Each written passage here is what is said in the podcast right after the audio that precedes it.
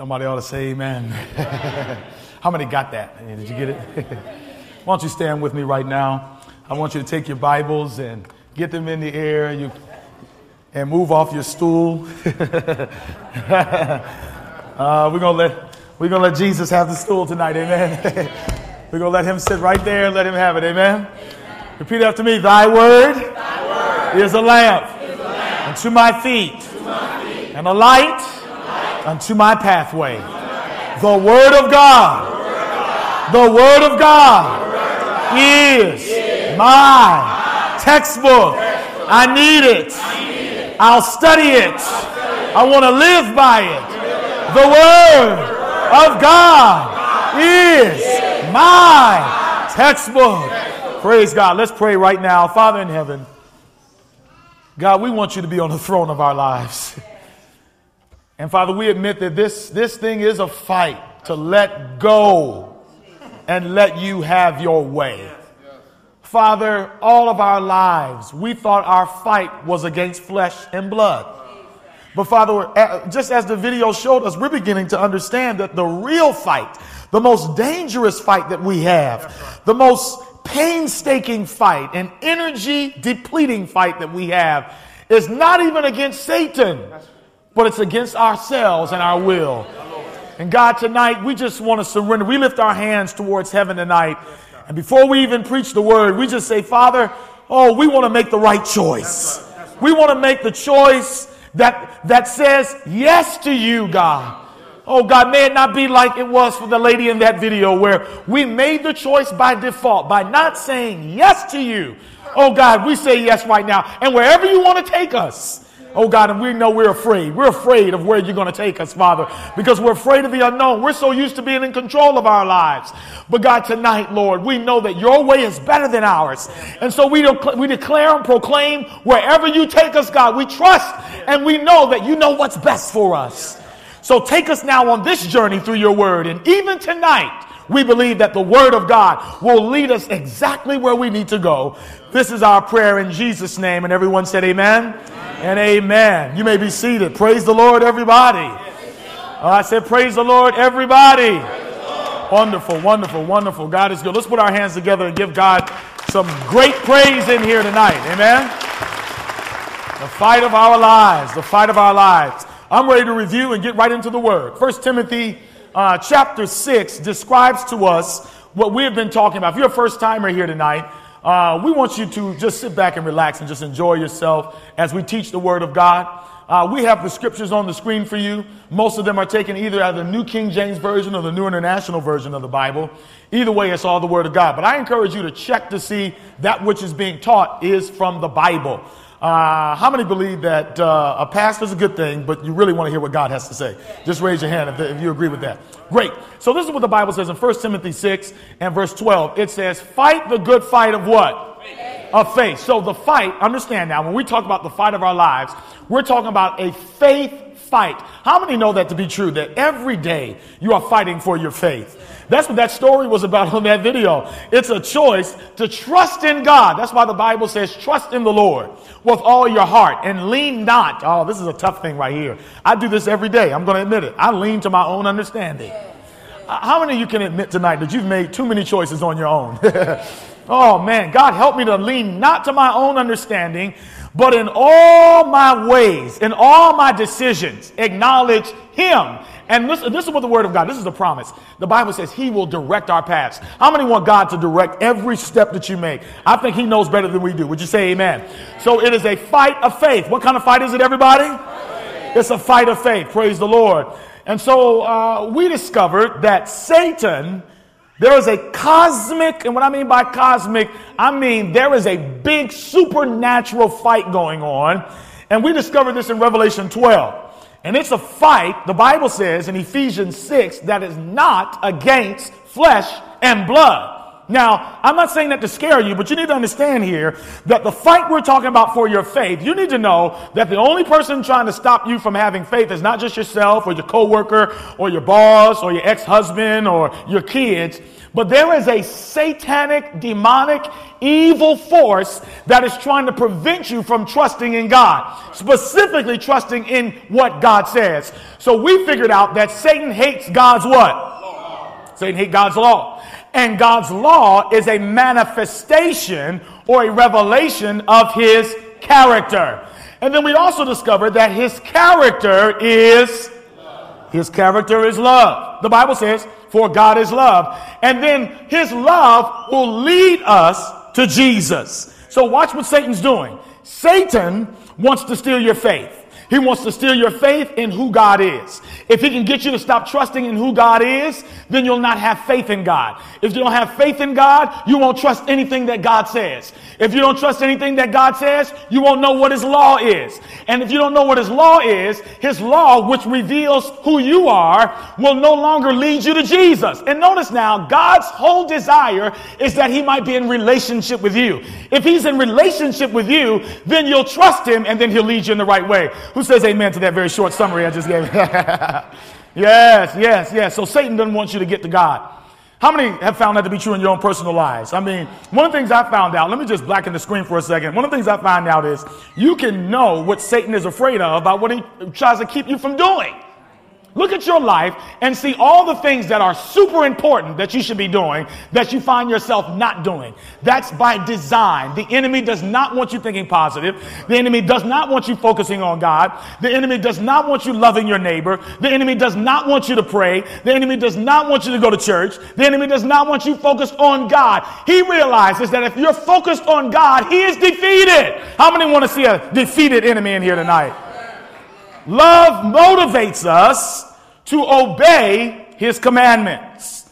And now understand, we don't keep God's commandments to be saved. Understand now. There are some people say, well, listen, Pastor, uh, that's all cool and stuff talking about the commandments of God, but I'm, I'm not under the law. I'm under, I'm under grace. And I say amen to that. How many know we are under grace? Come on, say amen.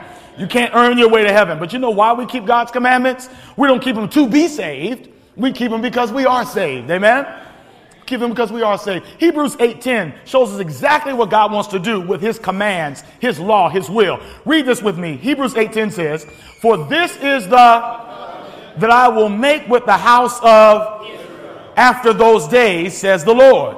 The Bible says, "I will put my laws in their what? In their what everybody?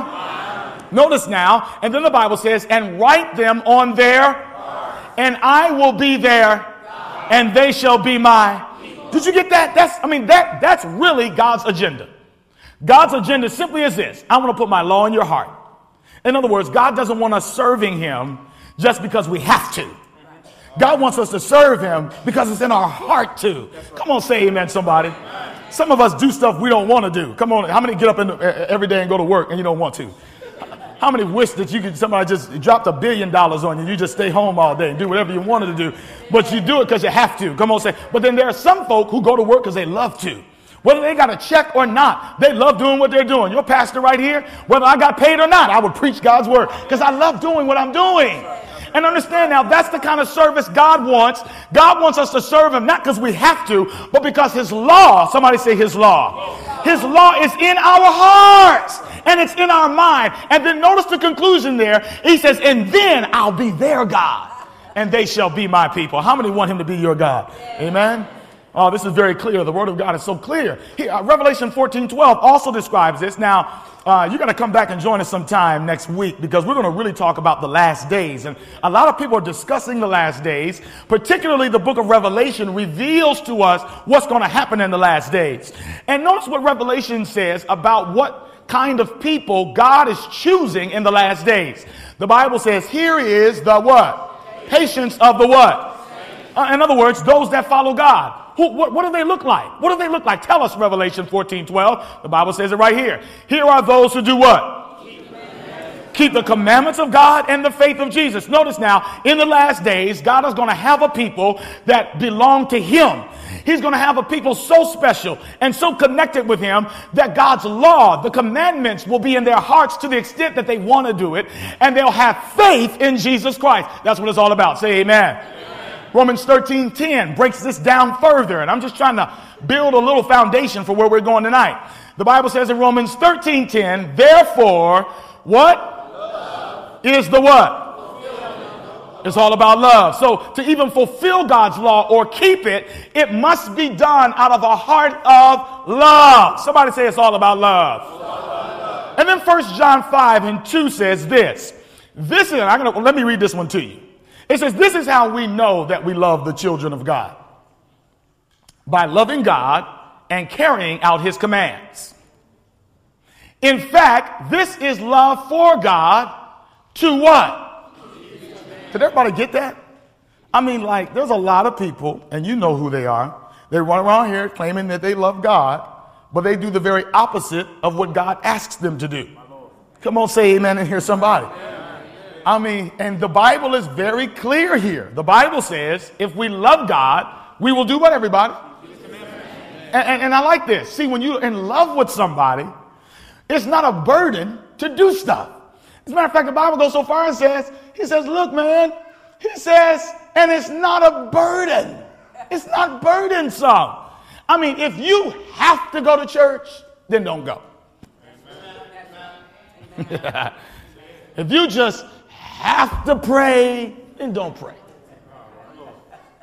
If you just have to love your wife, come on in here, somebody. Well, I love you today. I have to love you. I got no choice. Uh, who wants that? And, and a lot of times we don't see God as a person. God is a person. We were made in his image. He has feelings. Come on, say amen, somebody. He wants to be loved. But one of the things I like about God that we don't do is God doesn't control our love. And I've, I've, said this over and over. If I were God, come on, say amen. How many ever thought if you were God? Can we dream just for a little bit out there? Now, if we were God, tell the truth, y'all, it wouldn't be nobody alive. We'd be the only ones on the planet. Oh, come on in here, somebody. We would zap everybody that did us wrong. We come on in here, somebody. I mean, we. I mean, nobody out there would have. There'd be no forgiveness. There'd be no grace. But I thank God that He doesn't control us. He simply just loves us. John 14, 15. If, uh, tell, help me, tell me. It's just not clear. The Bible says, if you love me, keep my commands. Who says amen to the word of God? So what we discovered, what was the role of God's law? And I told you the role of God's law is to prevent chaos. If you don't have a stoplight, if you don't have a speed limit, then you have Pastor Edmonds uh, with no tickets, first of all. Praise the Lord for that. I have no tickets. Bless the Lord. East Cleveland wouldn't get me anymore. But there would be mayhem in the city of Cleveland. I mean, there's already mayhem, and we have laws. Come on, say amen, somebody. You can barely get in. People won't let you in in traffic anymore. I mean, there's mayhem with laws. Can you imagine what it'd be like without laws? So laws are given for protection. That's why that medium is there. How many ever got in an accident and that medium kept you from rolling off of a cliff or, or killing yourself? Thanks be to God for his law, for his law gives gives protection. And, and Psalms 19:7 just goes like and just says, the law of the Lord is perfect. It doesn't need changing. We need changing. Come on, say amen out there, everybody. Yes, yes, yes. And then the Bible says in verse 11, and in keeping them, his laws, there is great reward. Understand, understand what I'm saying to you here. You cannot lose by obeying God. That's right. Oh, what makes you say that, Pastor? Because the Bible says you can't. It says there is great reward in obeying God. And, and this is not in my notes. I just feel like telling somebody this tonight because you're debating, just like that video we saw with that girl in the stool. You're debating on. Here's a, here's a tough part about trusting God and doing what He says. God always, am I telling the truth? God always calls you to do something that you don't want to do. I mean, if God told us to do what we wanted to do, everybody would follow him. Come on, say amen. But one of the reasons why we don't follow God's word is because it challenges us. It makes us come out of our comfort zone. It makes us take risks. It makes us stand on the precipice of our fears and look down and have to look up and say, What should I do? And then we come to ourselves and say, I have got to trust in God. Let me ask you a question. Since you're in control of your life, how's it working for you? Is it paying dividends? I don't know about you, but I've heard so many stories of people who just got sick and tired of their messed up lives, and they were so tired that they say, All right, God, I'm done. Here go the keys to the car. You drive. There was a great reward. Ephesians 2 8 tells us, though, but by grace we've been saved through faith. And that not of ourselves, it is a gift of God. Revelation 22, just review says, Blessed are those who do what?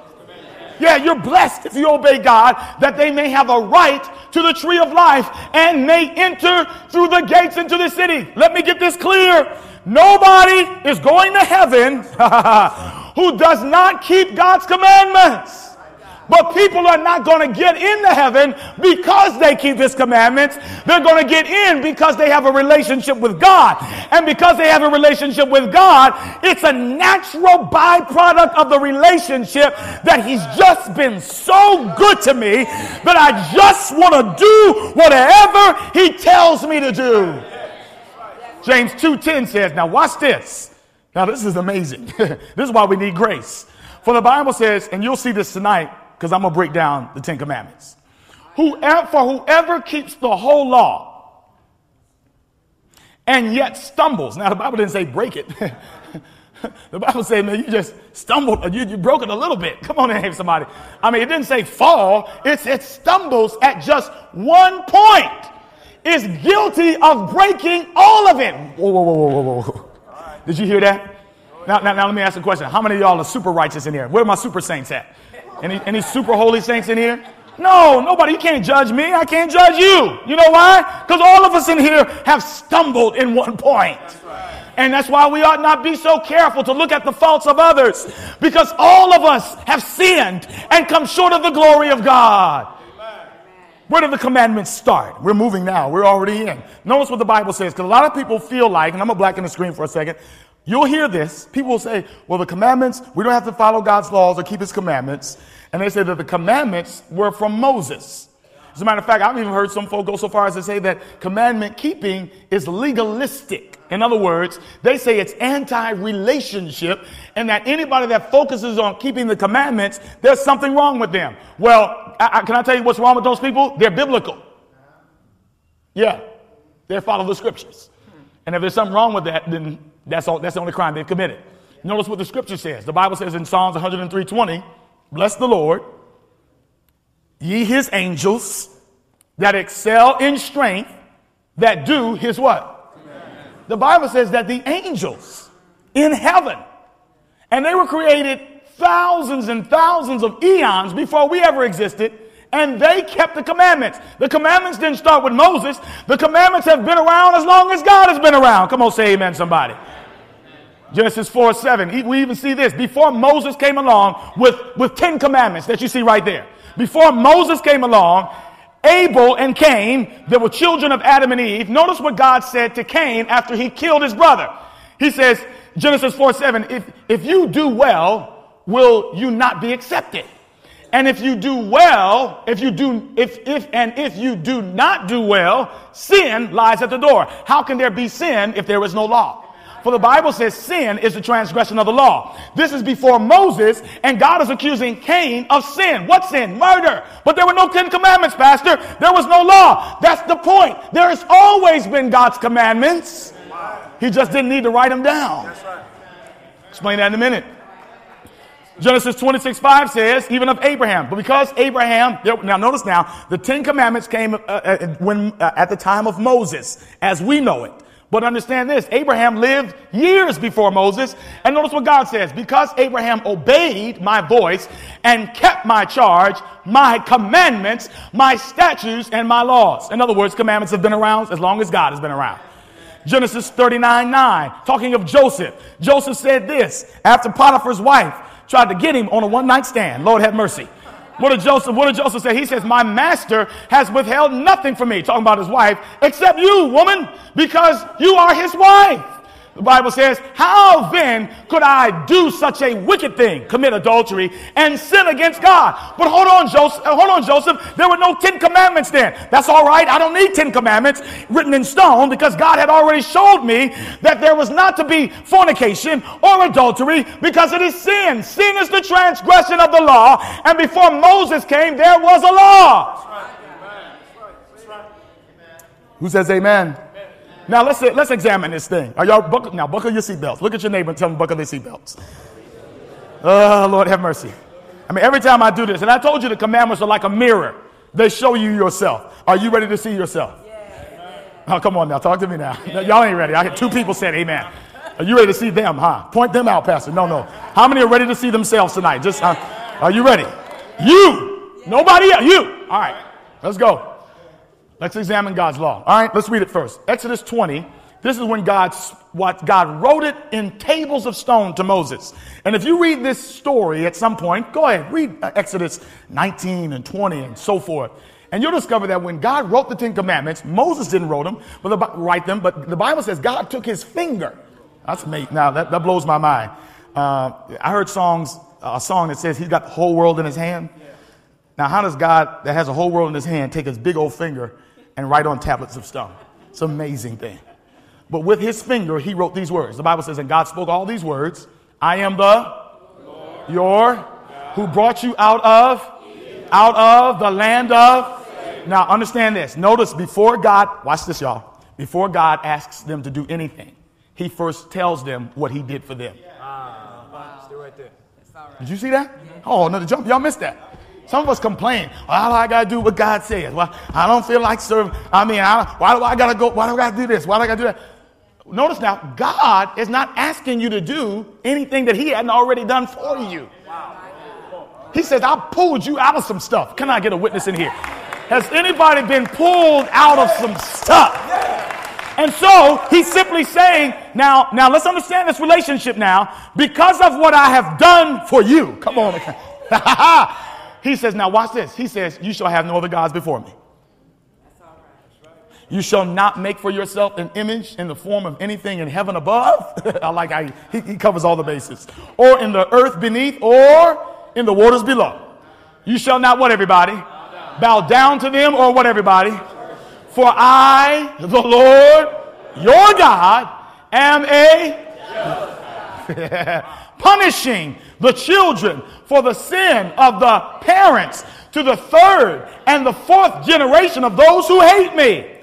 But showing what? Love to a thousand generation of those who love me and keep my commandments. And then he goes to the next commandment. Number three, you shall not misuse the name of the Lord your God, for the Lord will not hold anyone guiltless who misuses his name. Lord have mercy. Then he goes to the fourth commandment. Remember the Sabbath day by keeping it holy. Six days you shall labor and do all your work, but the seventh day is a Sabbath to the Lord your God. On it you shall not do any work, neither you nor your or your nor your male or female servant, nor your nor any foreigner residing in your towns. Verse 11 says, For in six days the Lord made the heavens and the earth, the sea, and all that is in them. But he did what? Rested on the seventh day. Therefore the Lord blessed the Sabbath day and made it holy. Commandment number five.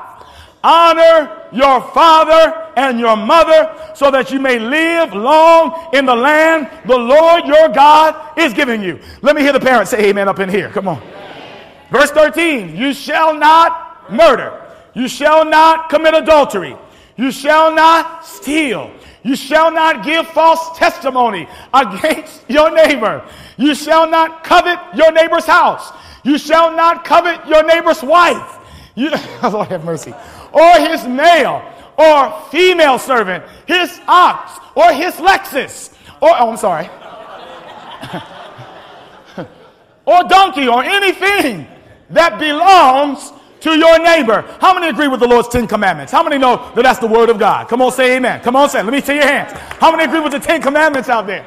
It's the Word of God. All right, so check this out. The Ten Commandments reveal two principles that we need to extract right now. How many principles did I say, everybody? There are two principles, and the Ten Commandments are divided in two sections. Now, this is what I want you to do right now before we go any further.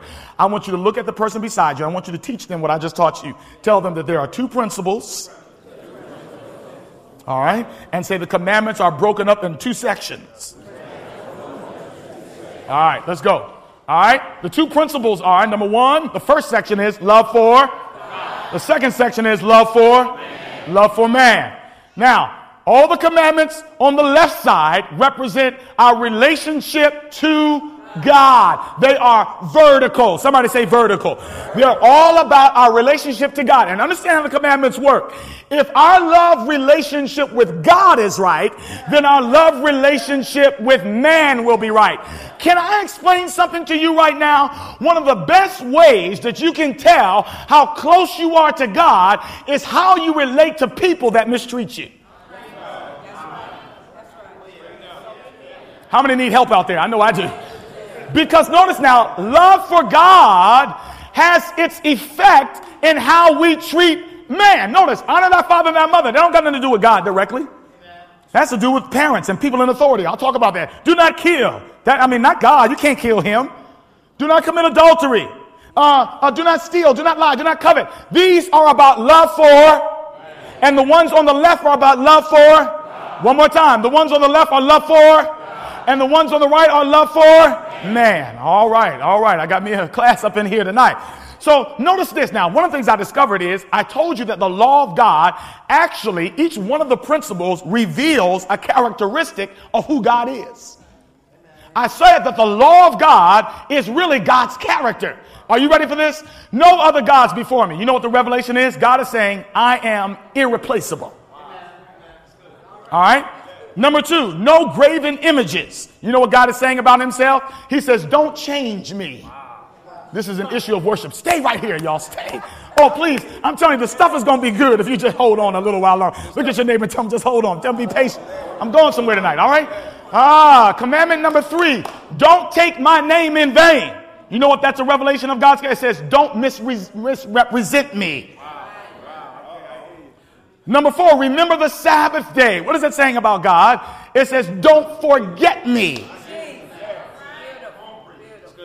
Ah, number five, honor thy father and thy mother. What is that saying? It says, I am your father. Amen? Uh, uh, commandment number six, do not murder. Oh, this is easy. I am life. Therefore, don't hurt people. Come on, say amen.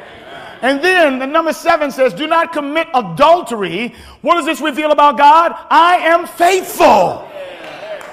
Commandment number eight, do not steal. What does this reveal about God? I'll show you. And do not lie. I usually use those together because they're interlinked. You can't steal without lying. You can't lie without stealing. Come on. Do not steal. God's saying, I'm a giver. I, matter of fact, I am the giver. Do not lie. I am the truth. Matter of fact, there's a Bible text for each one of these. And number 10, do not covet. What is God saying? I'm all you need. Come on in here, somebody. Come on in here. And so, what do they mean specifically for us? Now, buckle your seatbelts. This is when we're all about to get exposed right now. Are you ready? To have no other gods. What does that mean? That means we worship God only. The first commandment is saying, look, I'm not going to be in competition with anybody else. You worship me only. I am your, I am the supreme priority in your life. Let me say very quickly, God does not want to be first. God wants to be only. That's right. That's good. That's good. Number two, thou shalt not make any idols. What does this mean? We will accept God for who he is and not try to remake him or replace him. You know what an idol is? It's when we take anything that God has given us and we make that more important than God. That's easy to do. Sometimes we worship our kids. Sometimes we put our marriages before God. You cannot put the source, come on in here, somebody, before your little stuff. He gave it to you in the first place. Number three, you shall not misuse his name. Now, this is deep. Sometimes people think that taking the name of the Lord, uh, taking the Lord's name in vain is simply saying a bad word. Oh, it's much more than that. The word, the, the, the, the, idea of name in the Bible represents character. So you know what God is saying? He's saying, don't take my, don't misrepresent or disrespect my character. That's right. All right. I don't want people to be confused about who I am. So even when you say a word that's inappropriate, or even when you give a false impression of who I am by the way you live, to say that you are a Christian and to do unchristian things is to take the name of the Lord in vain. Remember the Sabbath. What does this teach us? Jesus is saying, He says, I want to spend the seventh day of the week with you exclusively. I want a date night. Matter of fact, I want a date day. I want you to rest from life's cares and get reconnected with me. Number five, honor father and mother. What does this teach us? Uh, it's to teach us to love, honor, obey, and respect authority, especially those who bore us and raised us. In other words, we learn how to respect God by how, learning how to respect those that raised us. And I know some of you are thinking right now that you had some toe up, sorry, good for nothing parents Pastor, do I still honor a mother or a father that abandoned me and rejected me? And the word of God does not say honor thy good mother and father. It does not say honor the good police officers, honor the good politicians, honor the good pastors. It says, I'm trying to teach you how to respect. I'm trying to teach you how to act right, even though people don't act right. Number six, you shall not murder. Now, this is teaching us. Now, a lot of us think that uh, we ain't never committed this sin. I mean, there's a great majority of us who says, I've never killed anybody a day in my life. But you know what this really means in the spirit realm of the Word of God? It means any attempt or thought to hurt somebody is murder. Look at, you know what Jesus says of this same commandment in Matthew, the fifth chapter? He says, even if you are angry with your brother, you have committed murder. That's right, Any murderers out there today? Number seven, shall not commit adultery. I could, I could tarry here tonight. Any lust or sexual activity, watch the language here, that is outside a loving marital relationship is adultery. And know what Jesus even says? Jesus even says, he said, man, he says, he says, adultery is not just having sex with somebody who is not your husband or your wife. Huh? He says, even if you have the thought of lust in your mind for something that does not belong to you, or an inappropriate idea, pornography, come on in here, somebody. He says that is adultery. Lord have mercy. Number eight, you shall not steal. Uh, to take is the Hebrew word for steal. It means to take. Now, watch this it really gives us the idea of having strict integrity. God, why you got to teach this during tax season? strict integrity. You are stealing when you overreach at work and spend more time on your lunch break than you're supposed to.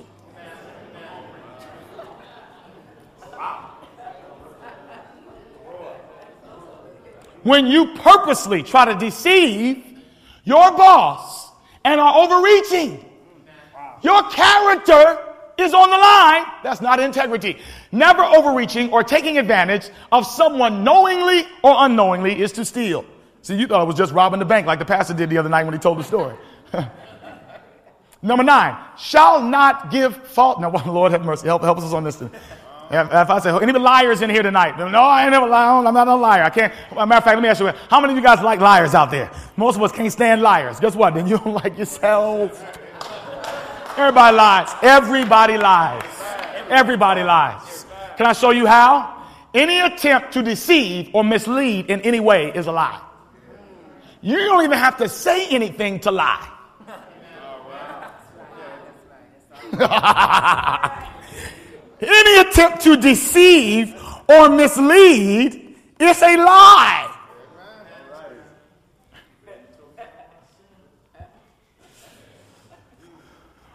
I'm, I'm, I'm, not going to say what I want to say. Number 10, shall not covet. You know what shall not covet is? It is self centeredness and selfishness in all its forms are prohibited here. It is a lack of contentment. See, when we when we want something that does not belong to us or are jealous of somebody else because of what they have, it shows that we're not satisfied with God. Right. Can I tell you something right now? Everything you need in life, God has given you. So, somebody in here is homeless right now, and you're like, Are you serious? I'm telling you right now. If everything, God is so good that He is no, He is never deficient in His godness.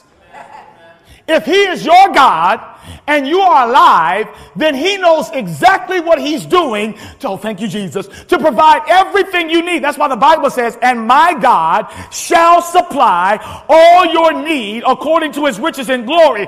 There's never a need for us to be unsatisfied or discontented with what we have or what we don't have because God is going to take care of His people. There's no need to steal or lie or be jealous or hate on somebody else because of what they have because my God, is he your, that's the question tonight.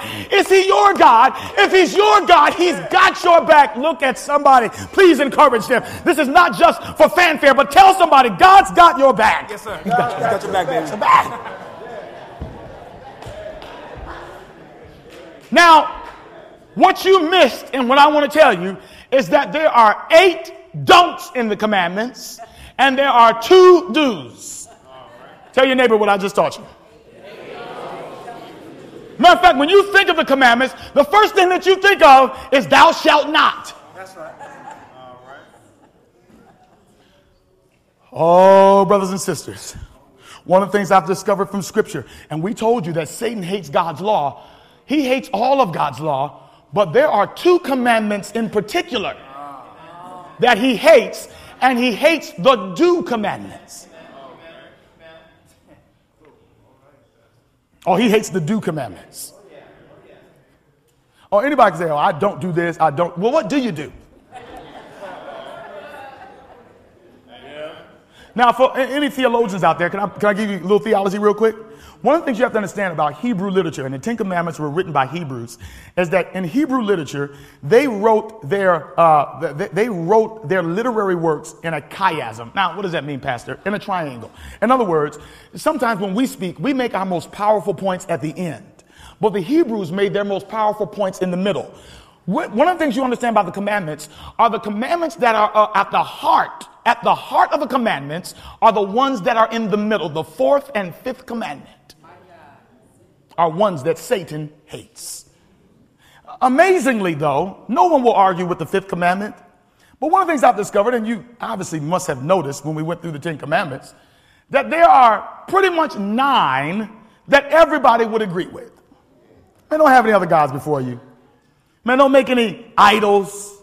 Don't take the name of the Lord in vain. I mean, listen, man, even thugs know that it's, I mean, they may say it, but people will know. I mean, to say, take the Lord, name's Lord, the name of the Lord in vain. I mean, people that don't even know God feel there's something wrong with that. I mean, look at television. There's certain words you can't even say on television. Why is that? Are they Christians? No. They just know that there are certain things that should not be said. But, there, but why is it that all that there are nine commandments that are in style, but there's one commandment in particular that gets no play?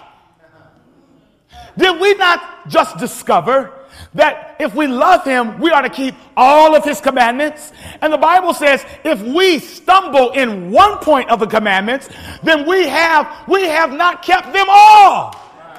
Now, I'm sorry, I have to go here tonight, but why? You got to ask the question why is it that there are nine that people will agree? Yes, we agree we should not cheat on our wives, we should not lie, we should not steal. Who, how many of y'all want folks just come in your house and ransack?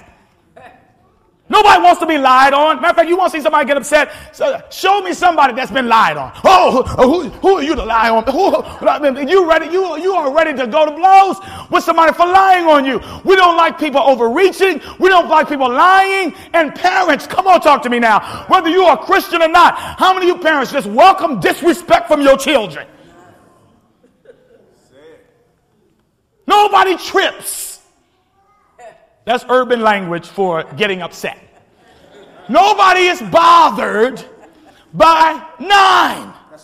But there's one that we have a problem with. And can I tell you why? Notice what 2 Corinthians 10 says. The Bible says, For though we live in the, we do not wage war as the, the weapons we fight with are not the weapons of the, on the contrary, they have divine power to demolish strongholds. Number five, we demolish what? And every what? That sets itself up against the Whoa, watch that. Did y'all see that? What's the enemy's desire? I told we've been teaching this. His desire is to prevent us from knowing God. Can I throw this out here real quick? If God is so, he is so confident in himself. Let me say it like that. He's so confident in his love that he believes that if people really get to see him as he really is, without the lies of Satan, without the deceit, without the fear that people put on God, without the misrepresentation, God believes if people really knew me as I was, then they would serve me. But the enemy knows if I can keep them, Lord, come on, hear me now if I can keep them from really seeing God as He is, then I can keep them from serving God. That's why the enemy does everything he can to misrepresent God. Character assassination. He doesn't want people to know God. Let me ask you a question. Which of the commandments does the devil specifically hate because it focuses on worship and who God is? One of the things I've discovered is the Bible teaches that worship is everything. Who we worship represents who is our God. Whatever you worship, that's your God. And there is a commandment that specifically talks about worship and God's law. It is the Sabbath. And notice it is at the heart of God's commandments. Now, what's the big deal? Let's talk about this tonight. Listen, uh, this is just word. I know you're saying uh, you're a Seventh day Adventist preacher. You're supposed to say this. But I want to ask a biblical question. What's the deal with the Sabbath? Why, why is it that nine are so clearly unarguable? That's right. But one is always up for discussion. Wow. As a matter of fact, most of Christendom does not even focus on all 10. Most of Christianity focuses on nine. Can I show you why? It's the enemy. Let's go to the word. Watch this. Let's go back to creation. In Genesis 1 and verse 27, the Bible says, So God created man in his own what? In the image of God, create, God, he created him. All right, stay with me. Then God saw everything that he had made, and indeed it was very good. So, y'all see the picture now? God made everything. He made Adam, he made Eve, he made animals. I mean, he, he separated atmospheres. I mean, he spoke this stuff into existence, spoke the sun into existence. Come on now.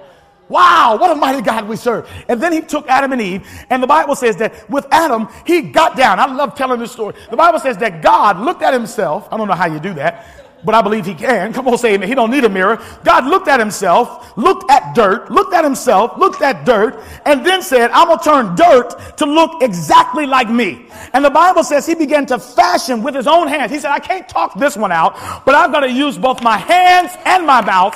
And the Bible says he began to shape and craft after his own likeness and image, man. And then, watch this, man is the only one where God used his hands and his mouth. The Bible says he crafted him in his own own image with his hands. He, he fixed his eyelashes and his eyebrows with detail. He put follicles of hair under his nose with detail. He put wrinkles in between his fingers so that he could bend them with detail. He put more flesh around his knees so that there was flexibility. And when he finally finished, and I didn't even get to nervous systems and muscle systems and, and his heart and, and his brain, Lord have mercy. And notice what? After all of that, then God put his mouth on him, and the Bible says God ex inhaled air, and the Bible says he breathed into his nostrils the breath of life. Wow! Can I go here tonight? You're not junk. I don't care how far away from, from God's likeness you may feel. Know this. You were made in, you were in the mind of God before you even born, Jeremiah says. God said, I thought of you how dare you think of taking your life? Or how dare you question if you have value? Your God breathed. He thought you into existence. Thank you, Jesus. And then when he was done, he said, That's very good. Huh? Cellulite, that's very good. Love handles, that's very good. Nappy hair, that's very good. White nose, that's very good. God says, I created you in my image. And don't, don't you listen to the devil. You were made in the image of God. And the Bible said, now, man, I wish, I wish I could have just had a seat at creation. You know what I'm saying? Just to watch God do his thing. And then the Bible says on the sixth day, he started with, he started one, two, three, four, five, six. And the crowning act of his creation, man was, was created on day number six. Now watch this. Now see, note, now look, think relationally. Think relationally. Let me ask you a question. When a mother has a baby, Amen? Amen.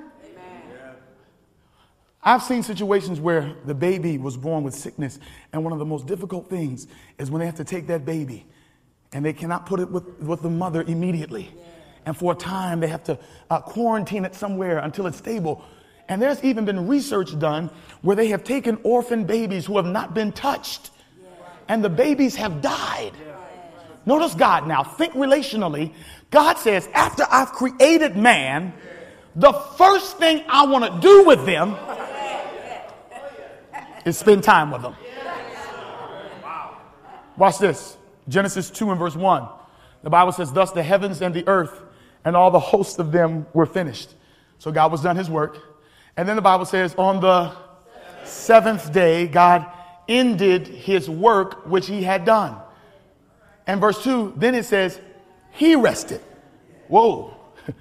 And that's, that's some deep. I don't have time to get into. But God said, I'm going to keep my Sabbath. Says he rested on the seventh day from all his work which he had done. Then God, now, I'm sorry. There is no other text in the Bible that says he blessed any other day. Look, no, show me. It says, then God blessed the seventh day and sanctified it. He did that, not Moses. I really don't even need to use any other scriptures. At creation, creation was the ideal world that God created for us.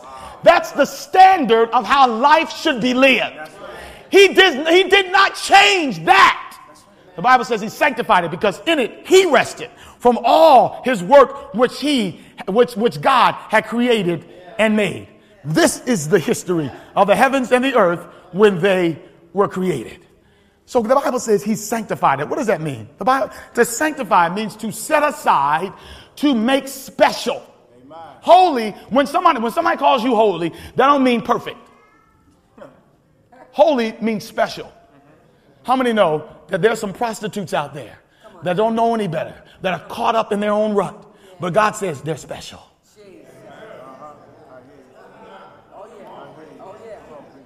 They just don't know it yet. Are you hearing me, somebody? To, to, to, set aside means to make special. What am I saying? God said, I made the seventh day special. Mark 2 27, Jesus adds on to this. And one of the amazing things is people that talk about the Sabbath, they're always saying, that's Old Testament. Um, okay, listen. Um, can, I, can I show you a New Testament text? The Bible says, the Sabbath, Jesus, these are Jesus' words, was made for man not for the Jews. It was made for who? And the Greek word for man is anthropos, which means humanity. It was made, and I'm to show you why he made it for man. I'm to talk about that on Thursday. Listen, if you are stressed out, if you are worried, sick, if you if you have a lot of drama and stuff going and fights and stuff going on in your life, you cannot miss Thursday. Oh, I can't wait to teach you this thing. This is what the world needs right now. I'm telling you right now. The Bible says the Sabbath was made for man and not man for the Sabbath. These are the words of Christ. Therefore, Jesus says, the Son of Man, Jesus, the Sabbath is Christian, is also Lord of the what? Sabbath. Of the Sabbath. So, since creation, Satan has been trying to delete the knowledge of God in our minds. In what two ways? Number one, come, here it goes. Two things. Number one, what were the two institutions established in the Garden of Eden? God set up marriage in Eden and he set up the Sabbath. So he's trying to attack families. Come on, talk to me in here. Come, no, no, no. I need, I need somebody. Come on. Am I telling the truth? I mean, this family thing has gone crazy in our world now. Crazy. I mean, parents killing children, children killing parents. There's more divorce in the church than there is in the world. You know why that is? Because folk in the world don't even believe in marriage anymore and they ain't getting married. There's molestation, there's abuse, and I'm telling you, all this is created in the satanic mind of Satan because he knows, watch this now, it's all about knowing God. He says the best way to get people not to love God is to start early. Get them in their families. Get their fathers to not love them. Get, get mothers to abandon them. Get divorce happening. Have abuse to happen and stuff to happen early on. I read a study in my doctoral work, uh, and it says that a child's conception of God is based on their relationship with their father. And they make this conception before they are seven years old. We see God the way we see our fathers. Now, talk to me now. In the United States, 40% of babies are born outside of wedlock. In the black community, 70% of babies are born outside of wedlock. And a lot of our kids don't even know who their daddy is. So don't tell me that they know who God is. What Satan is doing is working. What's the other thing he's attacked? And he did this, he did this on the down low. He did this slick. The Sabbath is no longer a big deal anymore. I mean, we work ourselves to death. Every day is just like any other day. It amazes me because people will say that they say, Pastor, I, I worship every day. You should. You should. Can I, but can I illustrate it this way? Can you imagine? Uh, my lovely wife, um, we've been married now, what, uh, 11 years? Watch it now. See? Pull it together, brother. Pull it together. Huh? Uh, technically 10. We're going into 11 in July. But you know, one of the things I've noticed is, you know, uh, look, man, I can tell my wife I love her every day, you know, and come home, give her a kiss. And look, if I miss the anniversary, though, If I miss birthdays, yeah. oh, my bad, I forgot. Really? Oh, no, you did. hey, look, and my wife is so demanding, and it's a good thing because we need this in our marriages. We got to have a date night every week. You, uh, let's just be, can we just talk for a minute? Can we talk for a minute? If the way our lives are so busy and we're so stressed and we got so much going on, if you don't plan to spend time with somebody, and see, that's why I say to all the folks, I worship God every day. But if you don't plan to spend time with Him when He said spend time with Him, then your relationship with Him will be missing an ingredient that He designed for you to have. Now, let me break this down real quick. Watch this. Watch how the law of God is being attacked. Now, we said the law of God is divided into how many sections? And the first section is love to, and the second section is love to. In the Garden of Eden, the law of God is revealed in the Sabbath and in marriage because the marriage institution represents our love for each other, and the Sabbath represents our love for God. Watch this. Satan has made war on both. Can I get a witness in here? And so notice this 2,500 years later or so, after, after the Garden of Eden, God's people had totally forgot about the Sabbath. And you know what God, and so watch this. So he says what? Remember. Now let me ask you a question. If you came to my house for the first time ever, and I said to you, remember to take out the trash, is that unfair? Yeah, it is. How can I tell you to remember to do something that I've never asked you to do? Remember suggests that I asked you to do it before. God would not say remember if he's introducing something new. He's saying, Y'all forgot about the Sabbath, so I'm coming back to you now saying, Remember the Sabbath day. And let me tell you why. He's saying, Remember the seventh day Sabbath, because if you forget the day that I want to speak, spend with you, then you're going to forget me. That's why the Bible says, and so this is what happens. What happens is, in our sense, look at our world. We have a forgotten God. We have people with meaningless lives. And we have an identity crisis. Now, let me just throw this out here. Put, put my religion aside, and let me just tell me if this is a good idea. If we gave God 24 hours of our time once a week, don't you think you'd be a better person? And so, but listen, our society, we give God about two hours of planned time. We go to church. Going to church is not keeping the Sabbath. The Sabbath is 24 hours, it's a whole day. He says it's the seventh day. Remember, if we listen, here it is God is relational. He's what, everybody? Uh, there's a song written by Larnelle Harris. I don't remember all the words, but I remember this one phrase. He, the song says, I miss my time with you. This is what God is saying those moments together. Do, do you understand? Your God wants to spend time with you. And understand, that's why, that's why the Bible says six days you should labor.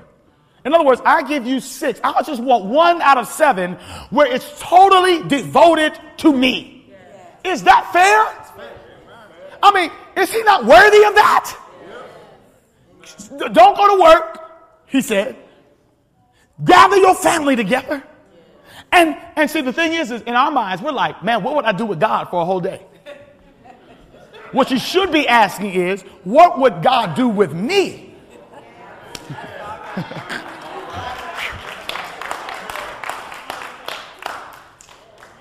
Almost done. Sabbath is 24 hours of uninterrupted time with and for God. The Sabbath gives men an advance on eternity. I'm going to break that down in a second. All right? The Sabbath is the closest thing to heaven on earth. You ever heard that song? It's a gospel song, came out a little while back. Let's get back to Eden, live on top of the world. Yeah, I like that song. But you know what the point is? Man, look, you know, when we get to heaven, you know what the heaven is going to be? It's going to be being with God all the time.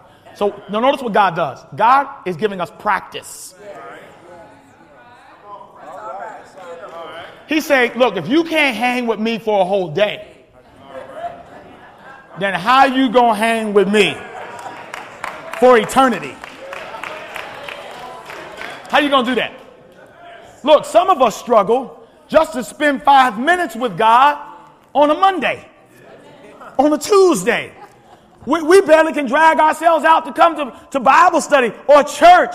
But he said, listen, on Saturday, the seventh day, I want you to block that day off. Tell your employer you ain't coming to work. but, Pastor, you don't understand. I got to provide for my family. No, you don't. God does. That's the lie that the enemy wants to tell you that you have to provide. Hold on. The Bible doesn't never say you should provide. The Bible says, I'm Jehovah Jireh, your provider. See, again, let's go back to number one commandment. If you put God before, if you put him first, then he will take care of your stuff. I ask you tonight, is he your God? And preparing for the Sabbath is like preparing for the coming of Jesus.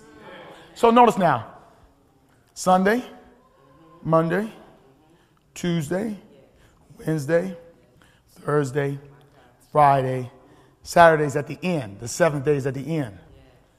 Jesus is coming at the end of time. So notice the Sabbath, preparing for the Sabbath and our appointment with God is like preparing for the end of time. God is giving us practice on getting ready for the end of time. See, do you see what God? And so watch this now. That's why Satan does not want us keeping God's Sabbath because he doesn't want anybody to be ready when God comes back. He wants you to be so stressed with paying your bills and so stressed with work and so stressed with living life and so stressed doing your thing so that you just totally are oblivious. I'm going to end with this story. Listen, I love telling this story. I love telling this story. I, I have to tell it every time I preach on the Sabbath. There's a movie called The Notebook. How many of y'all saw that movie? Come on out here. Look, man, now listen. If you didn't see it, I'm telling you, go rent the movie. Go, to Redbox. Go get it. Go get it. It's a good movie. Man, the reason, and listen, I'll be honest with you. I'm a dude, and I, I'm, I don't like, I don't like chick flicks. I'm just being honest. But come on, brothers. If any brothers ever seen the notebook, you got to admit this was a good one right here. Come on, say amen.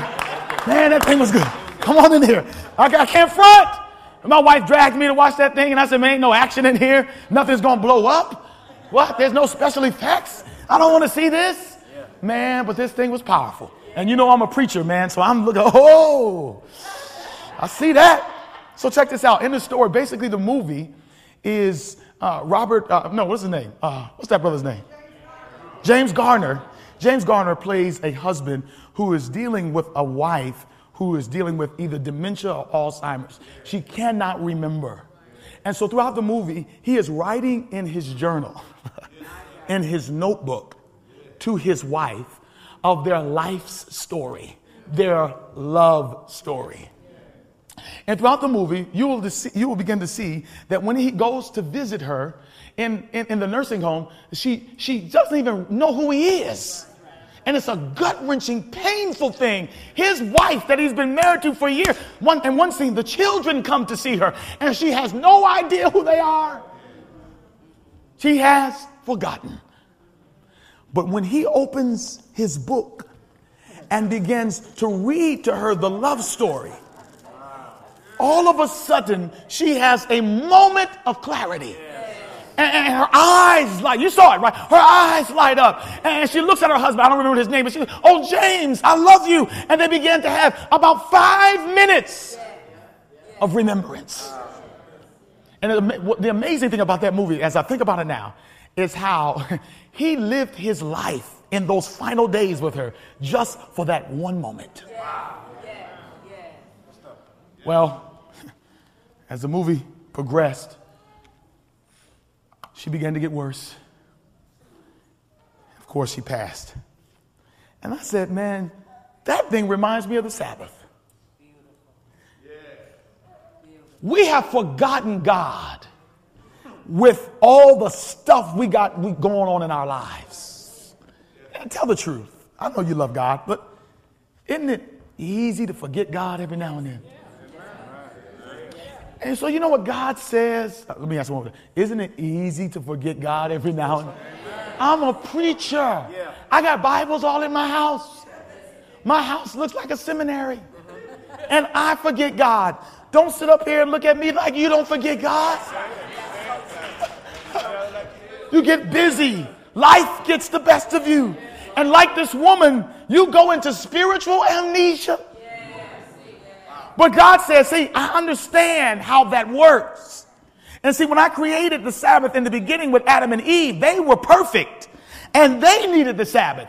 They couldn't forget. Did you hear that? He made the Sabbath before there was sin. If Adam and Eve, who never forgot anything, needed the Sabbath, how much more of us who are prone to forget with all the issues in our life, we definitely need this thing. And so God says, if I could just get 24 hours with them, if I could just get them to just chill, if I can get them to just relax, if I can get them to just close, turn off the television and, and, and put down the newspaper and, and, and, and, and, and, and put down the, the, the work schedule and just relax in my nature and relax in my presence and, and, and read my word and spend time with their families and just get rejuvenated and get refilled and get reconciled. Because when you leave the time in God's presence, you're going to go back out and deal with all the hell and all the drama Every time you turn on the news, the enemy is trying to steal your faith. Every time you hang with friends, the enemy is trying to steal your faith. There are so many things competing for your faith. That's why God says, That's all right. I got a remedy for you. Just know that the end of the week, I'm waiting on you. And I'm going to open my love letter. And I want to spend time. I miss my time with you. Those moments together. I need to be with you each day.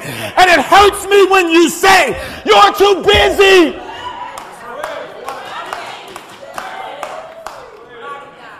Listen, I know this is not popular. Come on, Michelle. I know this is not popular. Listen, I know what, what I am saying.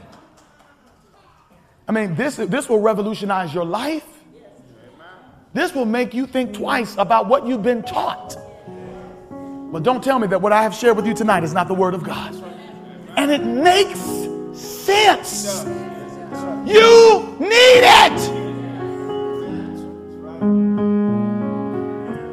Oh, Father in heaven tonight, we're asking you in the name of Jesus. This commandment right here, we see how the enemy has isolated it and how he has taken it away.